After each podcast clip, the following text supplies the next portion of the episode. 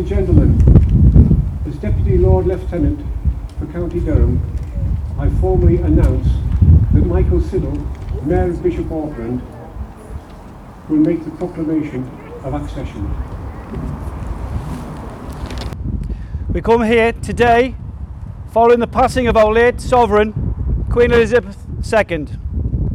Our sadness at this time is shared by people across the globe as we remember with affection and gratitude the lifetime of service given by our longest reigning monarch. The basis on which our monarchy is built has ensured that through the centuries the crown has passed in an unbroken line of succession. Today's ceremony marks the formal proclamation to the people of Bishop Auckland of the beginning of the new King's reign.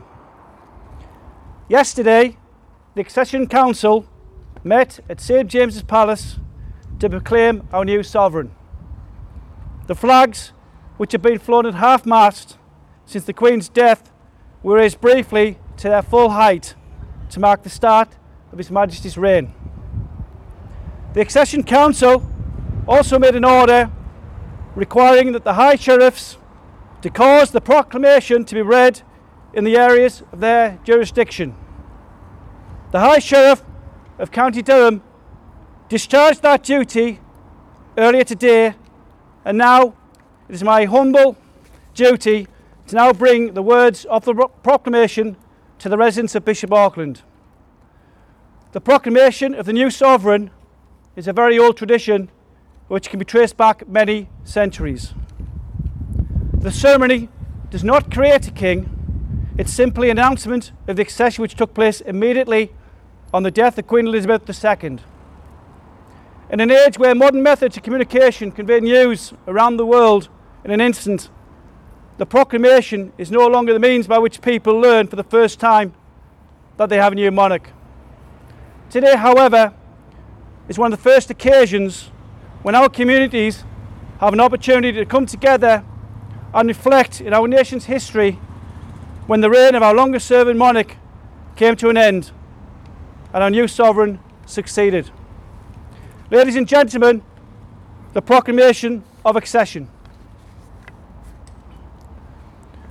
Whereas it has pleased Almighty God to call to his mercy our late sovereign, Lady Queen Elizabeth II of blessed and glorious memory, by whose decease the crown of the United Kingdom of Great Britain and Northern Ireland is solely and rightfully come to the Prince Charles Philip Arthur George.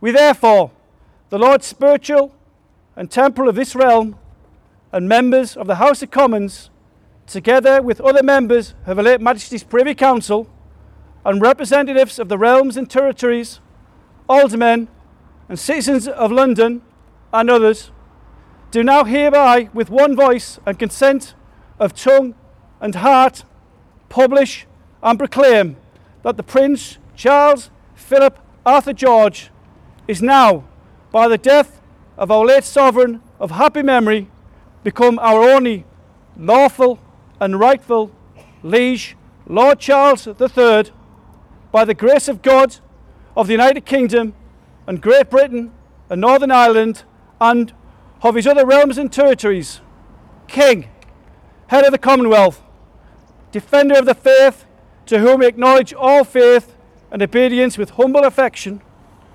beseeching God, by whom kings and queens do reign, to bless his majesty with long and happy years to reign over us, given at St. James's Palace this 10th day of September in the year of our Lord 20,022. God save the King. God save the King. Three cheers for His Majesty the King. Hip hip, hurrah! Hooray. Hip hip, Hooray. hip hip, hooray! We'll have the national anthem.